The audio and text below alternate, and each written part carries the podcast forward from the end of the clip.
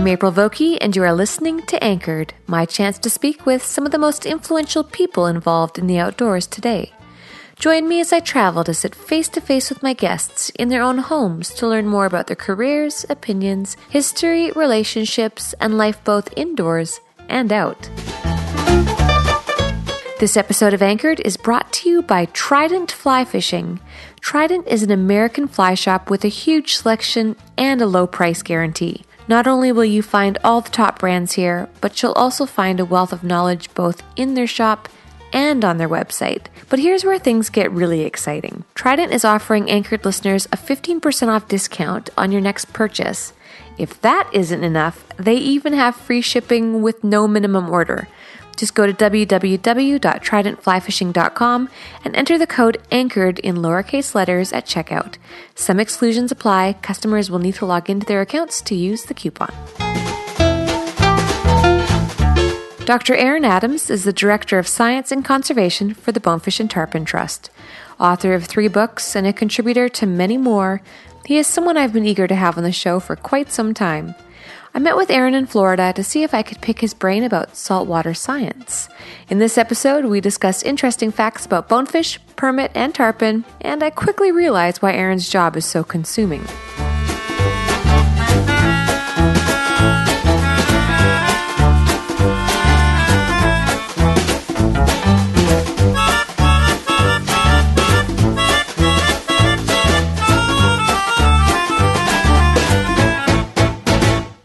Want to talk about some science, Right. But we do need to cover who you are, if that's cool. That's good because I am science. You are science, I mean, that's it's a as much of a lifestyle as fly fishing is. but you're also a person with a story. So let's get the story. Okay, Um, Aaron Adams, where were you born and raised? I was born and raised in outside of Baltimore, Maryland. So I grew up fishing Chesapeake Bay and the surrounding areas, and it was pretty formative because as I was growing up and fishing, the Chesapeake Bay was declining. So as I became interested in the science of fish, um, I also saw the the degradation of the bay. So it's kind of been a at the core of why I do what I do. How did you see that it was declining? I mean, were your parents environmentally concerned? Were they outdoors people? Oh yeah, we went camping all the time um, along tidal rivers. Uh, we went out uh, catching our own blue crabs, fishing all the time, and you could see the the striped bass fishery started to decline. So you couldn't really catch striped bass for quite a while. It was bluefish, which are fun, but that's not striped bass. Right. The oyster population started to decline. Um, so there are a lot of issues, and you know, if my parents, grandparents, etc., haven't been in that area for a long time, there was some of that the historical knowledge of what it used to be like. Right. So you were able to kind of see the baseline shift. Right. So what typically happens is, you know, um, let's say I was ten years old, and I that is my baseline. I had the advantage of having people who had a better baseline, a more historical baseline, telling me about how it used to be, so that I didn't come into it just assuming this is the way it's always been. I mean, that's kind of an abstraction, but you know, for some reason, I got it. What was the next step for you? When you get to high school, what kind of kid are you? Um, a troublemaker. Oh, really? Okay. If yeah, one one reason not to for me to have kids is I didn't want to have me because I was a troublemaker. You're that guy. I was that guy. Were you fishing and outside a lot, or were Oh, you yeah. on the totally opposite end? No, I was fishing a lot. Um, once I got my driver's license, I would play hooky and go fishing. We have the same upbringing. okay, got it. All right, this is really interesting. When you were starting to think about your career paths after high school, what were you thinking? It was kind of automatic. It was all about uh, biology. It was, huh? Uh, yeah, even in well, I had the advantage too of in high school and in middle school, uh, junior high, I had some really good science teachers. So I think my interest would have still been there, but it was enhanced greatly by having really good science teachers. Did they see the potential in you? Yeah, I think so. Like we're talking scholarship stuff here? I'm not that smart. Okay. well, you you are, but okay. So, but they definitely mentored you. Oh yeah, for sure. Uh, and when I've seen them, you know, since high school, over the years, they're always really interested to hear where you know where I where I went uh, with it because it was pretty obvious that that's what I was going to do. So this has been your calling your entire life. Pretty much. That's really unique, you know. Well, it's interesting too because when I first went to college, it was a landlocked college. Which college was it? It was Guilford College in North Carolina. It's in uh, Greensboro. sure. And it wasn't working. It was a six hour drive to the coast. Oh, It just wasn't working. got it. Um, so it wasn't just the fish and the biology, it was marine saltwater fish. So I transferred out of there, went to uh, St. Mary's College in Maryland, which is right on Chesapeake Bay, and then it kind of went on from there. How did you figure out it was a saltwater that you needed to be working with? I don't know. It's something. It's not really an intellectual process. It's just there. It's like when people ask you, "Why do you fish? Uh, why do you surf?" I don't know. Do you think it's the species or the salt that you're drawn to? it's it's it's both, but it's a it's a salt. Yeah, if you're surfing too, it kind of gets gives me some context there. Yeah, yeah. Okay. How long were you in school for, or in, in college for? Well, college was, I actually did in four years. Yeah. which isn't that common anymore, I guess. but I couldn't afford. I honestly could not afford to go longer. Well, being because you're a doctor, being So doctor, college was four years, master's degree was three years, and a PhD was another four years. so you basically finished school like last year. That's that's crazy. Did you do it? Did you do it every year consecutively? No, and I didn't want to. I know some friends, colleagues of mine have gone straight from college to graduate school, but then a lot of them during that process uh, figured out what they wanted to do, Mm-hmm. and it wasn't always what they were doing. Right. So I went That's an expensive lesson. It it is. Yeah. Um, you also then are a specialist in something you might not not want to be doing, which makes it kind of difficult. Mm-hmm. No, I went after college. I uh, uh, stayed out of school for four years. A lot of different jobs, consulting, environmental consulting companies. Worked for the state of California um, for 'Cause Fish and Game. I You did- could do all that with your degree. You don't need your PhD for Correct. that, right? Okay. yeah, I was a low, kind of a low peon in that whole process. right. Uh, I did a bunch of environmental education. I even did some commercial diving, which convinced me to go back to school. Okay. Commercial diving is is tough, really tough. yeah, it's dangerous, huh? Yeah, I didn't do the deep stuff. It was it was more boat cleaning, some salvage stuff, but it's it's really tough work. Yeah. Um, and then I went back to school, and that was three years. And then I worked for another four years, and then went back for my PhD. Well, how old are you? Uh, Fifty-two. Are you really? Yeah. All right. You you don't look 52. Thanks. Um, walk me through the next step of your career. Where do you go from there? Well, you know, even between the the the years between school was super educational too, because after college, I knew I wanted to do marine science, but what what part of marine science? Right. Right. Even if you study fish, there's 20 different things that you could focus on. Yeah. Um, and so a bunch of different jobs kind of gave me the idea some more direction. And when I got my master's degree, that was kind of the next step. And then after the master's degree, my wife and I moved down to the Virgin Islands Oh. and I worked for their local fishing game for four years. And that was a really useful experience, which has really been applicable to what I do now because the cultural differences, um, economic differences, uh, and even fisheries differences from there, say, versus in the continental U.S., are pretty major. Um, and so it gave me a pretty broad perspective of how to apply science and conservation in uh, multiple arenas. Why did you go down the road of science and conservation rather than science and money or science and big corporation? Um, because I'm sure you had the opportunity to do either or when you were looking Sure. at the branches of the career. because I went. I've only been to one high school reunion. Okay. that was the five year reunion, and I was, for the most part, there were one or two others. I was already by then. I was the only one who enjoyed my job, my career.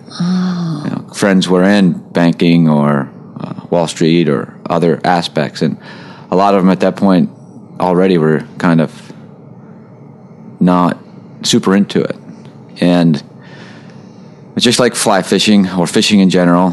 Science to me is a, a lifestyle as much of as, as a job. So the money aspect isn't is just isn't a focus. It's also because of my upbringing and, and background. I think it's important to uh, make a contribution to society, not just have a job and make money and do whatever, but actually you make a positive difference. Well, we need you. I'm happy that you made that decision. okay, so after the Virgin Islands, what do you do? Went back to graduate school. I met my wife uh, while doing my master's. She also had marine science. Oh, But then she realized we couldn't both be gainfully employed in marine science. Okay. And behind every successful marine biologist is a spouse with a real job. Yeah, yeah, right. So she uh, she got into vet school, which is pretty impressive. that is very impressive. Yeah, which was at Tufts up in Boston. And so I went to Uni- University of Massachusetts in Boston. Uh, there's a, a professor there, uh, John Ebersole, who worked on coral reef fish. So I did my PhD there, but I did all my research back in the Virgin Islands. So I'd go back down there three, four times a year for a month, um, especially during Boston winters, which are terrible. I've heard. and so I did coral reef research for my PhD. That's what I was going to ask you. Okay. but it's it's all about fish and habitat, right? So whether it's a grouper or a snook or a tarpon, it's different species, but the same habitat fish relations. And after that, I got a job at Mote Marine Lab in Florida. They're on the west coast of Florida, and immediately jumped into recreational fish habitat, focusing on snook. Do you know how whenever you read these papers when someone's going for their PhD, they usually find something really revolutionary? Were you able to find anything about the coral habitat that was really eye opening or something you could bring back to the, the to North well to the US? not revolutionary, but it, it built upon what people knew already. So it's kind of like the next uh, level, and that's something that um, a lot of people don't understand about science. Is eureka moments happen, but they're based upon building on foundations from previous research, um, and they're also the eureka moments are little punctuations in long periods of nothing. right, that stuff doesn't work or it takes a long time to figure it out.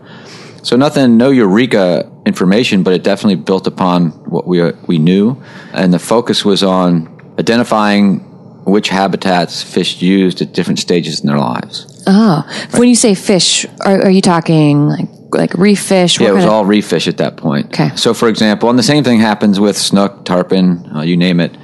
When marine fish spawn, they don't build a nest like a salmon or steelhead or largemouth bass. They most of them do what's called broadcast spawning. Get together in big groups, eject the eggs and sperm out into the open water. That's where fertilization occurs, and there's no nest guarding or anything like that. And then when those eggs hatch, little larvae come out that look nothing like fish, and they all float around the ocean currents for, depending on the species, days to months. And then when they, if they survive, which 99% of them don't, they find themselves back in shallow habitats. They sink to the bottom and they metamorphose. They change shape into miniature, what we recognize as fish. Wait, okay, so tarpon do that? Oh yeah. Do permit do that? Yes. Do bonefish do that? Yes. do marlin do that? yeah. What? Is there a species out there that, I mean, we're all very familiar with that does not do that? Um, for marine fish, there are some fish that nest, damselfish, some gobies. There's do some nest guarding.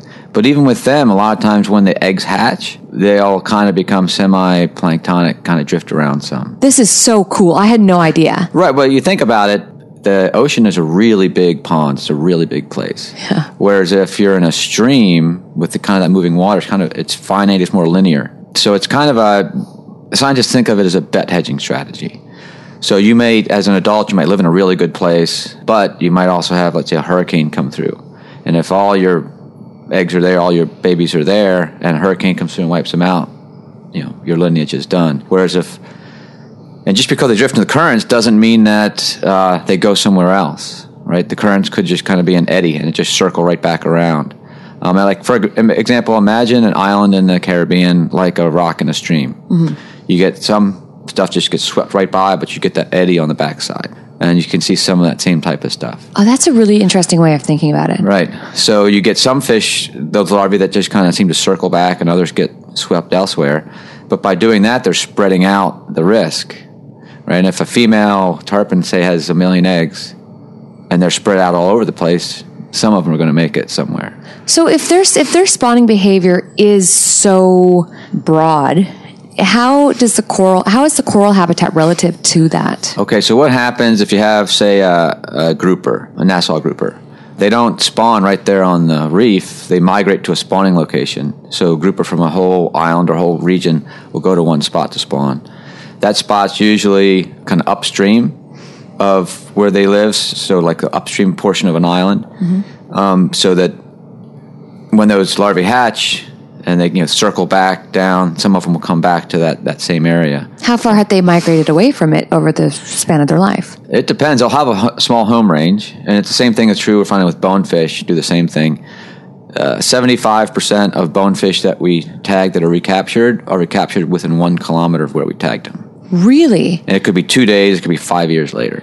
Okay. Bonefish in particular, then. It's not like they're going out hundreds of miles. No, but then what happens is when they spawn, we've tracked them spawning 140 miles round trip to go spawn. So they'll leave the flat. The big schools will migrate to a, a pre-spawning location, and the folks uh, do a YouTube search for bonefish uh, spawning. They'll see a video of 10,000 bonefish swirling in a school. Looks like a school of bait, and then they go offshore at night to spawn.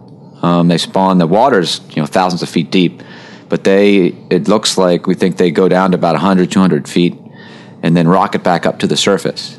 What? Yeah. We're going to talk about each species if that's okay. Sure. So just correct me if I'm wrong. So they don't always come back to where they were born? You mean the lar- the eggs and the larvae? Yeah, like right, as, as right. adults. So how do they? I mean, you know how with steelhead and salmon, for example, Correct. they have like a. There's even like a lateral line. There's some sort of magnetic pull or something. to right, bring them back. magnetite. Yeah. Yeah, I mean, how do these fish? It's not like they have a board meeting and they say we're going to all meet in this spot. Do they put out a scent? How do they know where to meet? We think it's uh, some guys who did uh, work on grouper coined the term social learning. So we think what happens is, let's say you're a, a newly mature fish, whether it's a grouper or, or, or bonefish or snapper, and you know that you know something's going on, but you don't know what to do. And then all of a sudden, a bunch of fish swim by, uh, maybe a female, maybe they're leaking some hormones, and so you get in line with them, and then they imprint that location right. and then they can go back. We've seen the same thing with snook. Did some work in in Florida. Found that wow, it's even higher. It's like eighty some percent of the snook went back to the exact same place to spawn each year.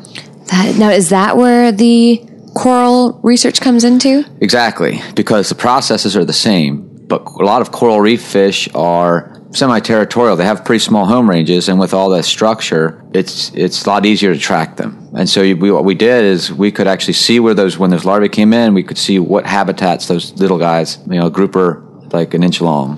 Where do you first find them? And it wasn't on the reef; it was in the seagrass beds away from the reef because there's fewer mouths there to eat them. Predation. Whose science were you building off of at this point? Oh God, it's a long list. Okay, got it. People have been working on this for you know decades. Right. Um, different species, different locations, and then figuring out how those fish shift as they grew. They get to a certain size, and then they move to the next habitat. And then basically, what I could do is take that framework and apply it to stuff that we fish for. When did the science really start in the salt water? Because you think about fly fishing in salt, it's really pretty new in the grand scheme of things. Has science in has this sort of science been happening for hundred years? Has this been since the fifties? What do you think?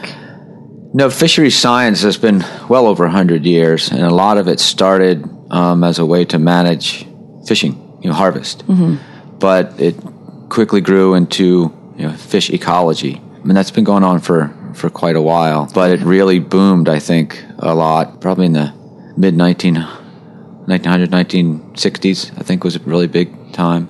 It moved from a lot of the old work, uh, publications and like American Naturalist, that type of thing, were a lot of descriptive, like a naturalist you might describe. as- Okay, so we're we're still calling that science because of course it is. Yes. but it could be an explorer going out and taking samples of different species. Right. Uh, Charles Darwin's a great example. Perfect. Okay, so it's been around for a long time. Long time. But the technology to be able to get down and really do the science would And- be later. And also quantifying it. Right. Just because you see a bunch of fish in a certain location doesn't mean that they're going to actually survive and contribute to the next generation. So, for example, if uh, people see fish on a polluted river, they might think, oh, it's not bothering the fish, the pollution's not bad. But a lot of times those fish will have internal lesions which are precancerous. It might affect their ability to reproduce, which means that they're not going to contribute to the population. I mean, well, you know all about this steelhead, right? Habitat quality is huge. So even if you see those fish spawning in a place that it's going to be too warm because of runoff, they're putting all the energy in, but it's not going to make a difference. But you have to be able to quantify that. You can't just say, "Oh, they were here, they weren't here." And so that's what a lot of the work that's been going on in the past a number of decades has been focusing on. Okay. put numbers on it. Before I start diving into numbers and fish and pollution, all those questions I have, just so I know the final puzzle. It's not the final puzzle piece because you're still really young, but the next puzzle piece, you started working for the BTT, for the Bonefish and, and Tarpon Trust. So, can you explain that that kind of leap in your career? Sure, I was working at Mote Marine Lab on Snook. Um, I started there in 2001. Why snook? Is it because you've done so much research with the coral and you already felt some sort of attachment there, or because I fish. okay? But snook was the thing was the thing that got you. well, it's interesting because when I did all the coral reef research, I'd do the research, which was a lot of scuba diving, and then I'd go fishing on the flats. And so it just was kind of a natural progression to start studying the stuff I fished for rather than study other fish and then go fishing. Yeah. Um, and snook is a super important species in Florida. Um, it's probably the most fished for species in Florida. So it's important from an economical stance. economic standpoint, from a cultural, social standpoint with the, the fishery, but even more so from a habitat standpoint, because snook rely on wetlands and juvenile for as juveniles and other coastal habitats, and so it was a pretty easy next step to start working on snook to then inform habitat conservation in, in Florida and elsewhere. And so, in a sense, the marine fish research on things like snook and tarpon and bonefish is way behind trout, steelhead, salmon. Imagine trying to do steelhead conservation without knowing where they spawn, without knowing where the juveniles were, without knowing where they migrated when they left the river. It wasn't that long ago that that's exactly where we were with bonefish, tarpon, permit, to some extent snook. So for a long time, there was really no wrong answer. Everything we found out was was pretty new. Well, how long has the trust been around for? Uh, they started in 1998. Oh, they're pretty new. Yeah, 20 years is our anniversary Yeah. uh, coming up at our symposium in November. I started doing some research for them in 2003, Oh, okay. You've been around then f- almost since the beginning. a lot of it, and then I became the director, half time anyway, in 06, and full time executive director is 09. And then we brought in a new executive director, Jim McDuffie, about a year and a half ago. So now I'm 100% focused on the science and conservation. So, which of the four species is most similar in their lifestyle and in their patterns? Or are they all totally different? There's both similarities and differences. Because it's got to be so much work. I mean, that's a lot of science. Yeah, you, you can't take no, well, you can't take what you know about tarpon and then apply it to bonefish. They're similar processes, but different specifics. Okay. Can I pick your brain about each of them for a bit? Oh, bring it on. I mean, we could do this all day, and I know we don't have all day. So, if we talk about the spawning habits of each, are they all the same? Like you had said, they all kind of get together. Are there any major differences between the four when it comes to how they spawn? They no, the overall behavior is the same. Okay. Big groups that broadcast spawning. Bonefish go offshore in the open ocean, um, which is bizarre, don't you think? I think it is, yeah. You got these fish that are say average 24 inches and live in the flats, and then they go offshore at like night to spawn. Marlin bait to me. That's yeah, what it sounds like. Yeah, um, people have found bonefish in marlin stomachs. Doesn't surprise me. I bet you the swordfish probably have a pretty good time. I would imagine they do. Yeah. Snook, same uh, overall behavior, but they spawn in inlets or passes and along beaches, so shallower water. Tarpon also go offshore. A spot, for example, off of Boca Grande Pass in Florida, about 120 miles out, we think is a spawning spot. Do they get into like a big ball? Kind of, yeah. Well, no one has ever actually seen it. I'm Oh. not getting in water 6,000 feet deep at night with 10,000 bonefish. No, you're not. No. But do you think that's do you think that's where they go? They go way, way down. Yeah, we've been able to track them uh, with acoustic tags, Right. which they use for salmon and a lot of other stuff um, that have depth uh, on them as well. And so we've been able to follow them offshore at night. Uh, I have a colleague, uh, Andy Danylchuk, who's Yeah. at UMass. He was on the show. Yeah, he's done a lot of that work, uh, and then we've just kind of built on that with other places. And you can actually track how deep they go, and then you can see that uh, rush as they just you know suddenly come towards the surface. Do permit go down? No, they more hang out at uh, reef promontories, you know, like edges, deep edges, or wrecks, and those are considerably shallower, but it's the same kind of upward upward rushing behavior, but just much shallower. And tarpon? A colleague uh, who's doing some satellite tagging found tarpon at a couple dives, I think, to like 400 feet. Okay, so talk to me about migrations. I mean, what are they doing? Are they following? Are all species following thermal? Are they following temperatures? What what what is the migration? And, and let me be more specific. When it comes to tarpon, when you see, when you hear people uh, say that the tarpon are migrating or in their migration, like the big fish, what does that mean exactly? It could mean a lot of different things. We know that some fish do seasonally migrate. Uh, for example, there's some folks that are probably going to kill me for saying this, uh, but there's some folks who fish for tarpon on the eastern shore of uh, Chesapeake Bay in Virginia every every summer. What are the fish following down though? Currents? No, because the Gulf Stream is too far offshore at that point. There's a lot of the current along the Atlantic coast is actually the Labrador current, which is north to south. So the thought is they're following uh, the increasing temperature.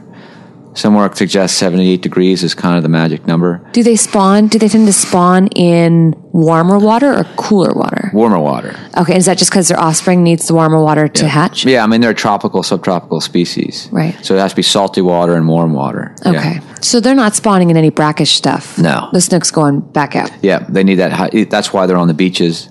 Uh, sometimes early in the season, they spawn in summer um, before the rains start. Um, it looks like there's some spawning within estuaries because the salinity is still high enough. But yes, for so for tarpon, I think temperature's part of it, but it's also food. And if you go to say the mouth of the Mississippi River, um, you've heard about the crazy redfish fishing in the fall. Yeah. all those menhaden and shrimp and everything else coming out of the estuaries. Chesapeake Bay is a major menhaden place. Also, of course, crabs and everything else. Um, there's on the east coast. There's somewhat of a mullet migration down Oh, the coast, out of the estuaries and down the coast, and the tarpon, and cobia and jacks and a lot of other stuff will follow that. Okay, that makes sense. So they're chasing food, chasing temperatures. But we also know that some fish migrate, but some don't. So we've had a bunch of fish that, for example, were tagged in Marathon and the Florida Keys, just never went anywhere. Are they smaller fish? Size doesn't seem to matter. We've had recently, we had a 50 pound fish go from Charlotte Harbor, which is southwest Florida, hour and a half south of Tampa, go around the Everglades, up Cape, got picked up in Cape Canaveral, and then came back. That was a 50 pound fish. We've had other 50 pound fish that in the same time period just never went anywhere. Is it safe to say that there could be 200 pound fish that just don't migrate? Yeah. So, what do you think that is? Do you think that's Mother Nature's way of keeping things kind of adaptive, or Well, um, in general terms, a lot of populations are fish are movers or stickers. Salmon is a great example, right? Most of the fish will go back to their home, their natal stream, but a certain number of the fish will go elsewhere. You know, they don't have that homing to that particular spot. So those are kind of the movers. we can track that with otoliths? Can you guys do that with your species? Not so much because the water chemistry changes as they go from the ocean up into those rivers, and right. each of those rivers has a different. A lot of them have different chemical signatures. Of course. there's a lot more mixing in the coastal environment in the open ocean. Right. We can see some stuff, but not nearly what you guys can see with the the, the salmon Because you don't have the mineral content. You Correct. can't just tell by the salinity content because it's the same, apparently. right now we can tell some with the the isotope ratios will change fresh versus salt water, so we can see large scale changes. Like we can see, for example, that a juvenile spent its first two years in a freshwater creek before it came out. But then you also have the systems that we're working for, with for both snook and tarpon. The juveniles use backcountry wetlands, mangrove swamps. If it if it's stinky and full of mosquitoes and mucky bottom, that's perfect for them. But the problem is if you have a really wet rainy season, those are going to be fresh water. But if the next year you have a bit of a drought, those are going to be salt water. Um, and so even year to year, you've got chemical differences in the same spot. Oh, so that makes it so hard. It does. This science is really fascinating. I can see why this is you and your entire life. Coming up, Aaron and I talk conservation and other science that may help your fishing. Thanks again to Trident for making this episode possible. Again, don't miss out on their 15% off coupon exclusive only to anchored listeners. With free shipping and no minimum order, it only makes sense to go to www.tridentflyfishing.com and get your shopping done today. Just enter the coupon code anchored at checkout. Trident also has a castability guarantee and a trade in program. I'll include links to each of these points in the show's write up. Let me ask you a couple questions about things that I've always wondered, if that's okay. Yep. The worm hatch. Mm-hmm. What is that? Uh, it's uh, people call it a clam worm. It's a worm that lives in the bottom, and the thought is that they come out of the bottom to spawn, and so they're on the surface on certain moon tides to spawn, and you know tarpon take advantage of it. But it's pretty bizarre that you know a hundred pound fish is eating something that. How do they even know that they swallowed it? I mean, it's tiny. But striped big striped bass do the same thing up in uh, Rhode Island, Massachusetts. Uh, the same moon, like in June, Um, they'll sit there and sip these little clam worms, different It- species of worm, but the same process. But it can't be. I mean, it's obviously not what they usually eat because it's only how long does the hatch last for? Well, it's it's on a lunar cycle, and depending, you might get a you know handful a season. Um, you'll have some a few days in a row, and it's location specific, and sometimes location it doesn't happen. I mean, we don't understand it, but obviously they do, because uh, there's some kind of cue, for example, for the worms to know that it's all time for them to all come up and, and spawn. Okay, but so we really don't know that much about the worm hatch at all. No, but if you go to the west coast of Florida, Charlotte Harbor, Sar- Sarasota, Tampa Bay, small crabs flush out on the moons, and the tarpon go crazy over those too. And they're a little bit bigger than a silver dollar. They're not big, um, but it's the same kind of explosive feeding. That's so strange. I wonder if there's some sort of nutritional value that we just haven't figured out yet. Yeah, good question. It, I mean, their tar- their diet is just really varied. You know, everything from catfish to crabs to shrimp to sardines. It's really variable. Yeah, yeah. It sounds like they're pretty opportunistic. Yeah, I think so. So, what are you mostly focused on right now? BTT. Um, I mean, there's so much going on right now. BTT is either conducting or funding uh, colleagues to do research. I think we have 27 different projects going on. Okay, what are the ones that you're most focused on? I'm focused a lot right now on the tarpon tagging, working with uh, Andy and one of his students, Luke, on trying to tag as many fish as we can with acoustic tags. And these tags are cool because they're five year tags. And we surgically implant them, uh, but we'll, we'll be able to see individual movements over five years. So, do the same fish go back to the same place every year? Or do, you know, say one year a fish goes to uh, Bahia Honda Channel in the Florida Keys. Next year it goes to Boca Grande Pass. Next year it goes to Apalachicola. Or does it go back and follow the same pattern each year? We really don't know. How long have you been doing this study for so far? Uh, that we just started our second year. So we've got about got- 60 tarpon tagged, and it's a five-year project. So that's that's a really big focus. Why did it take you guys so long to do a tagging program with these fish? Well, we supported satellite tagging for quite some time, uh, up till 2012. But satellite tags are super expensive. They are. Wait, What is it average for one? Five grand a fish. It's a lot. Yeah. Um, they're external tags, uh, and they're big. So fish had to be, say, over 100 pounds. Okay. They, if you're lucky, they'll stay on for six months, but usually shorter. So we could get information on big fish. We could get information for relatively short amounts of time. So that gave us the overall perspective of you know some fish migrate, some fish don't. To what extent do they migrate? Um, but it didn't tell us anything about smaller fish, and it didn't tell us anything about multiple years. Okay. So the tags you have now are these the ones when I used to be a sturgeon guide, I was part of the tagging program and Right. we had they look like a little glass thing or like a little delicate No, thing this big. Those were uh, pit tags. oh, okay. What kind of tags are you using? We're using acoustic tags. so what do the acoustic tags look like? They look like they're black. They look like uh, the ones we're using, say, a double A battery, but a little bit longer. Oh, okay. So they're much bigger than what we were using. Oh yeah, because they have to have a battery in them to basically run things. So what happens? We surgically implant them, put a little slice in the tarpon, get it in their abdomen, stitch it up, and they send out a subsonic ping. Uh, the best way to think about it is a submarine movie, Sure. right? And then there's rec- underwater receivers that we place and others place around. And if the fish swims within, let's say, 500 meters, the receiver picks up that tag signal, and each tag is a unique code. Oh. So the reason we're doing this now instead of say six, seven years ago is there weren't enough people before using acoustic tags to make it worthwhile. Okay. Now though, people doing research on what tarpon or sharks or rays or whatever in the Gulf of Mexico, I think there's around three thousand receivers underwater, Wow. scattered around from Florida all the way through Texas. What's your cost per fish with this program? Each tag is probably three, four hundred bucks, maybe five hundred bucks. Okay. So, So five years for five hundred bucks is pretty good. yeah. Um, but on the East Coast, there's you know another probably five thousand acoustic receivers.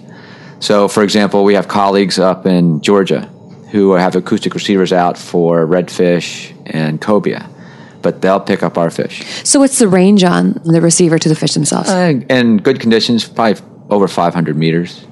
okay. But if it's like super shallow or super noisy, like a boat channel, it's shorter because it's interference. So it's not like you're tracking them miles and miles and miles away. No, it's like points. Right. So we know, like, say on you know February first, a tarpon passed the receiver in this pass, and then you know two weeks later he passed somewhere else. So you know, in general, the, the movement patterns. So we can then look at, uh, say, Florida Everglades, which is a mess. As it's restored, will that change how the tarpon use Florida Bay. Because talking to the, a lot of the guys who fish Florida Bay, they're seeing fewer and fewer tarpon up in Florida Bay where they used to fish for laid up fish. And our thought is that's you know the water quality has just declined.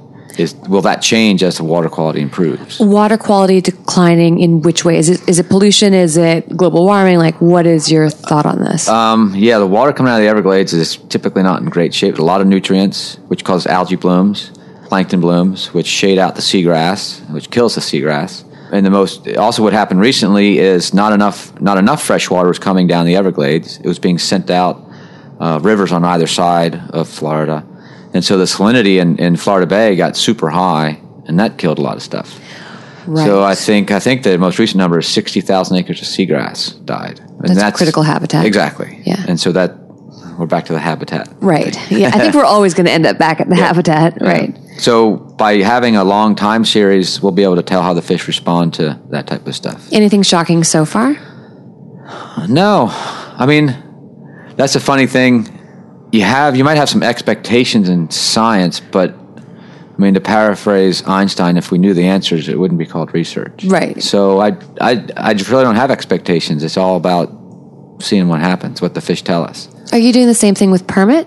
Yep, yep. Um, I'm working with uh, a couple guys, Steve Cooke and uh, Jake Brownscombe out of Carleton University in Canada. Oh, oh, cool. Why Canada? Um, we work with the best people. It doesn't matter where they are. I mean, we work with uh, people at Ecosur University in Mexico, um, University of Havana. So wherever the best people are is where that's who we that's who we fund. How do you find these guys? Magic? it's not. No, it's not. It's just having a good connections, good relationships, but also you know if people publish scientific papers, um, and you're doing research on say animal tracking or catch and release impacts or physiology, you can pretty quickly find out who the most productive ones are. Not the most productive, but also the most focused research. I mean, one of the differences about BTT is that all of our research has a specific conservation purpose. In the academic world, I'm a part of that also. There can be very focused, purposeful research, but there's also a, that general academic curiosity. Mm-hmm. And the research can be fantastic, uh, and it might eventually have a conservation in, impact, but um, that's not necessarily the goal of the research. It's just to discover, you know, to find more information. All the stuff we do has to have a conservation impact, and some scientists are better at doing that type of focus than others. Okay. So that's one of the nice things. Next week, I'll be at World Recreational Fisheries Conference in Victoria, and all the people there are doing exactly the kind of thing that we're doing very focused, applied uh, research. What can we do right now? What are you doing that we can help you with? Well, the acoustic tagging for permit and tarpon, we need people out there with us fishing. Um, so, for example, in mid August, we'll be in Tampa and in Charlotte Harbor in Florida for a week. And we'll just try and have as many fishing guides out there with our phone number. So, if they catch a tarpon, they give us a call.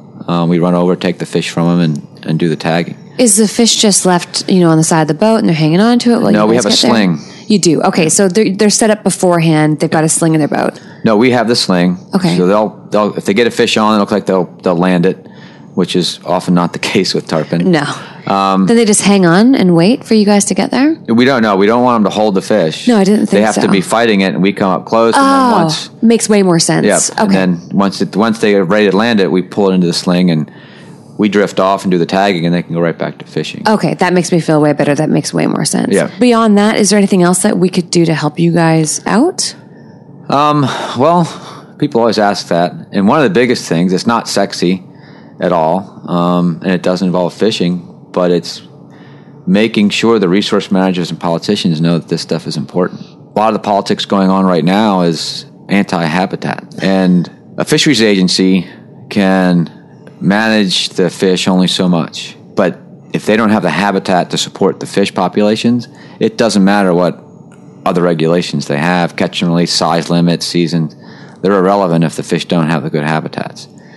And the problem with that is, by the a lot of times, like with tarpon, they'll live to 80 years, right? They don't, they don't get sexually mature until around 10 years old.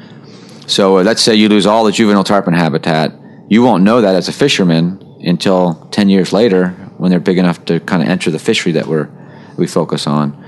Um, so it's kind of a legacy thing too. But in general, in the salmon, steelhead, trout world, in general, the angling community is decades ahead of us as far as understanding what the needs and, and, and pushing for those uh, changes in conservation. But in the saltwater world, um, there's still a huge gap in fishermen's knowledge. What about permit? What's their what's their cycle? Good question. I think it's about four years old. Okay. Bonefish, about three and a half years old. Snook. Could be as young as a couple, two years old, but typically three Okay. or more. Got it. Yeah. How how fast does a tarpon grow? That's a really good question. We thought we knew. Now we getting some more re- recent data on juveniles, and we don't. We're not really sure. We used to think conventional wisdom that year one they're about 16 inches long. Year two maybe 26 inches long. Year mm-hmm. three, you know, 36 inches. Rapid growth early on, and then they kind of slow down. But in depending on the habitat and location, we're finding some juveniles that like didn't grow at all over the course of a year. So is a baby tarpon an actual baby tarpon? Yep. Is it going to get bigger? Or are they stuck as baby tarpon for the rest of their lives? Are they like the Danny DeVitos? No, they definitely grow. Um, we just think there's a, a great variability in how fast they grow depending on where they are. In some places, for example, where there's like hundreds and hundreds of little baby tarpon that are, say, six inches long, we think there's so much competition for food that their growth might be stunted. oh, it's just like lake fishing with trout. Right. It also might be that in a certain year, because you had a lot of rain or you didn't have any rain, the type and amount of prey are different. So there's a lot of things we're trying to figure out about exactly that. But yeah, the conventional wisdom is, you know, the 16, 26, 36 kind of thing, but we're not really sure. Okay. And it's it's kind of like well, most fish you can age the fish by looking at their ear bone, their otolith, you know, with the growth annual growth rings. But in order to do that, you have to kill the fish. Right. Can you uh, do it with scale samples? Nope, we've tried for tarpon; it's not reliable. Bonefish, we've tried; it's not reliable. How so? I mean, do they still have rings like? There are some rings, yeah, but when you're working in tropical, subtropical environment, you don't have this extreme seasons that you do farther north. That makes sense. Okay. Right. And so the thought is that uh, if they put a lot of effort into reproducing, um, they're not growing, and so that would cause a change in the in the ring. But for bonefish, the spawning season is like late October through April. They don't all spawn every every full moon, but that's their kind of spawning season. So with, when it's that elongate, you don't really get as much of an idea for like the scales or whatnot. The ear bones still work. But we don't want to be killing fish. We don't want to be killing fish. Okay. If you could give me the three top interesting facts that come to mind about tarpon in like a rapid fire situation, what would it be? Wow. That's tough because there's been so much information. Right. And it's been it's been so gradual that it just kind of builds on itself. I know. And see, it might not be shocking to you. Right. But it's shocking to us. Exactly.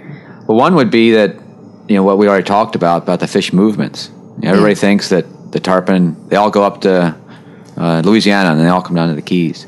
The fact that it's a lot more variable than that um, is pretty huge.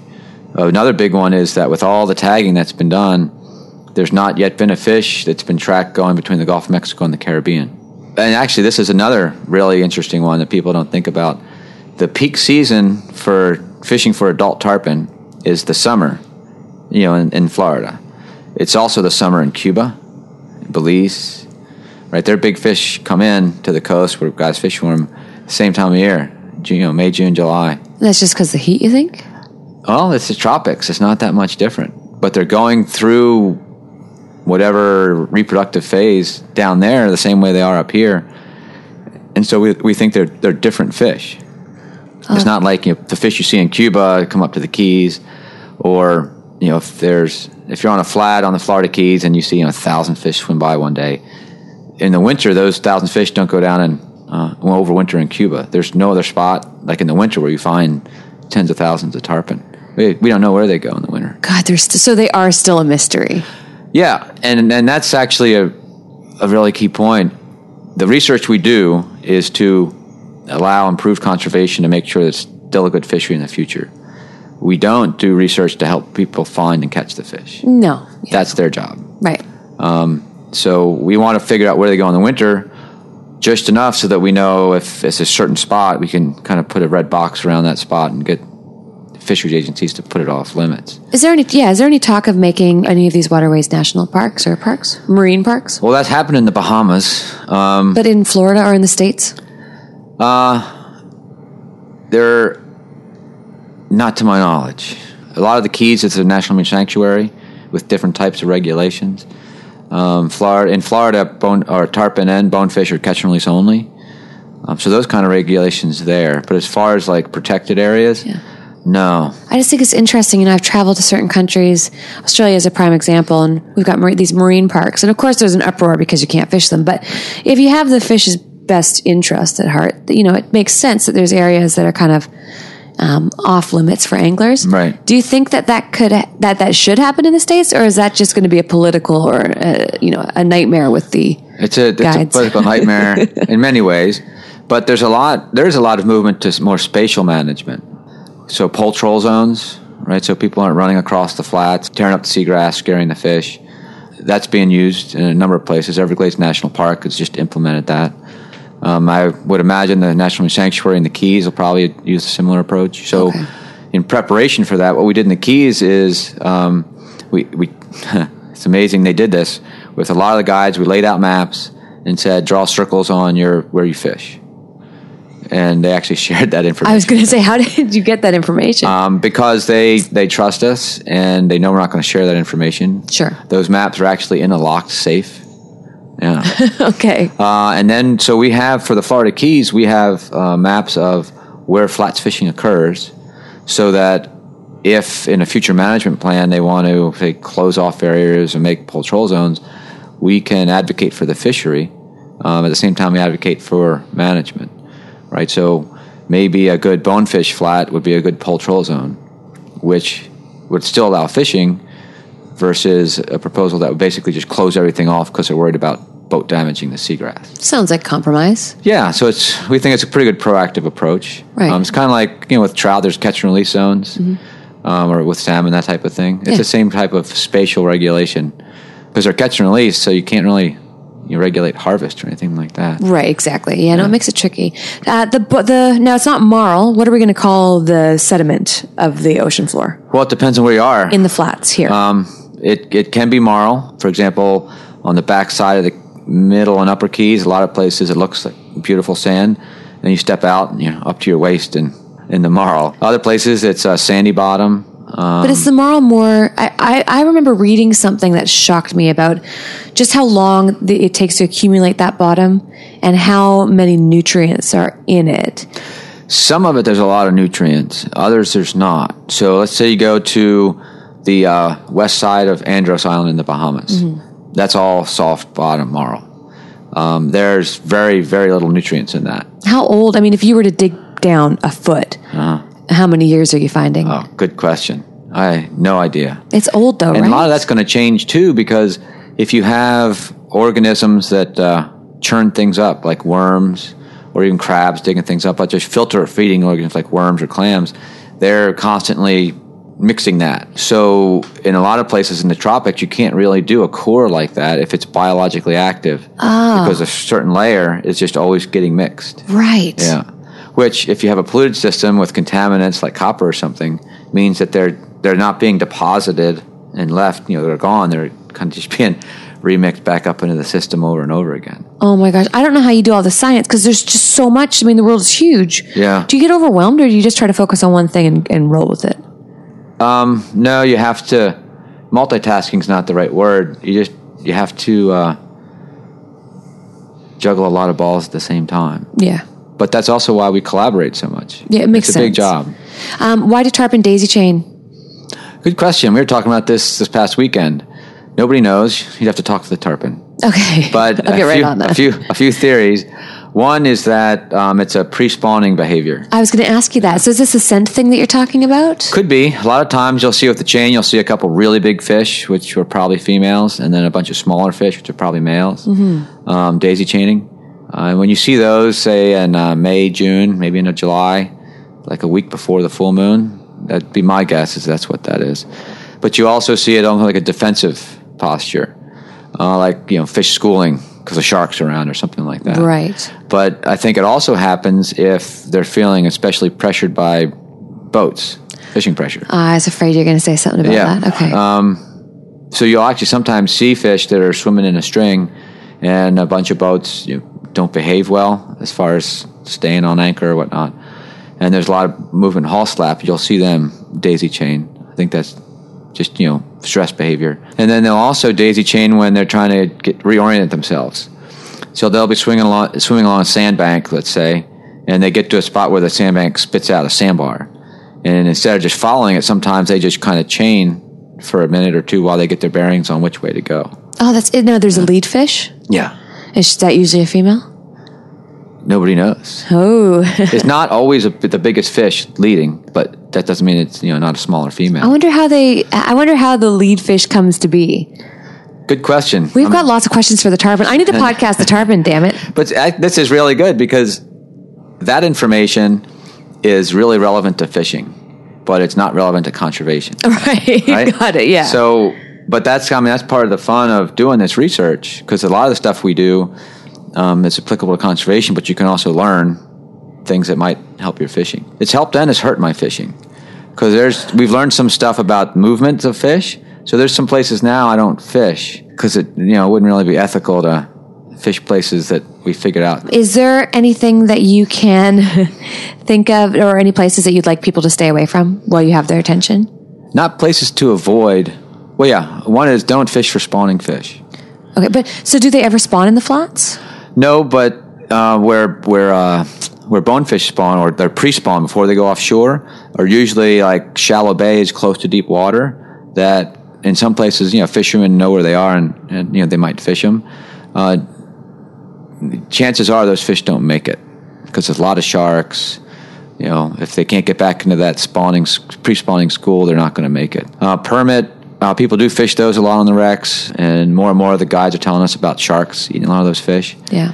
Um, it's one thing if a shark occasionally eats a fish on the flat, but if those fish are there to spawn and you're pulling them out of, you're basically taking them out of the population while they're spawning. So that, as far as what not to do as far as fishing is if if they're spawning, just leave them alone. But even a bigger one too is, uh, and I know you guys have this problem on a lot of streams, is we just need to get back to ethical angling behavior. Like, and you're talking proper fish handling. Yeah, here, fish sorts of- handling, but also you know don't run fish over to find fish. People actually do that. You know that type of thing. If if on the flats, if somebody's staked out on a sandbar waiting for tarpon to come along, don't stake out. 50 feet from them. Yeah. Right. If you're on a stream for steelhead and somebody came and stood 20 feet away from you and started swinging a fly, I start throwing my bear spray around. Exactly. Yeah. You know that kind of stuff is is not good for the fish, and it's also not good for us. No. But then, uh, you know, again, I go back to the whole thing of uh, squeaky wheel gets the grease. Yeah. Uh, right. Fishermen have to tell the managers and the politicians to stop messing up the habitats No, you're right. because it was it's not as good at fishing now as it was when I was growing up, or even 20 years ago. It's pretty scary when you in your lifetime are seeing the shifting baseline. Yeah. Um, because I do have to let you go to a meeting, I'm going to ask you two more questions and then I'm going to let you go. Um, biggest aha moment with permit?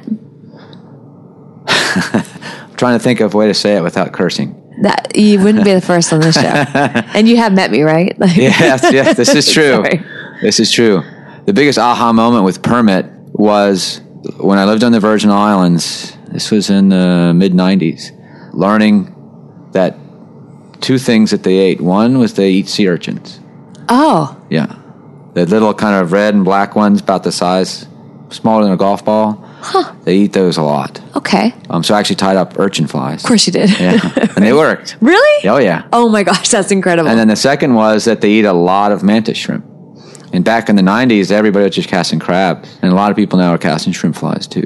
oh, that's so interesting. So that was just kind of, a, you know, the science in me out fishing, turning over rocks and watching their behavior and all that kind of stuff. Do they- permit, that was, that was pretty big. Do they eat jellyfish? No. Because I've seen them like daisy chaining in this crazy, crazy, or just swirling around in this enormous Right. ball, and the only thing in the middle were, were jellyfish. No, not to my I was tying on plastic bags under my flies. I was desperate. okay, any idea what that would have been? No. Okay, I'll have to figure that out. And then last thing, uh, biggest aha moment with bonefish. Biggest aha moment with bonefish. The growth rate differences.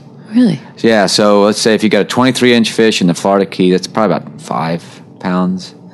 Um, that same that fish in the Florida Keys is about six years old. In the Caribbean, you know, if you go fishing on any Caribbean island, that fish is 16. Oh my gosh. Yeah. Is it diet?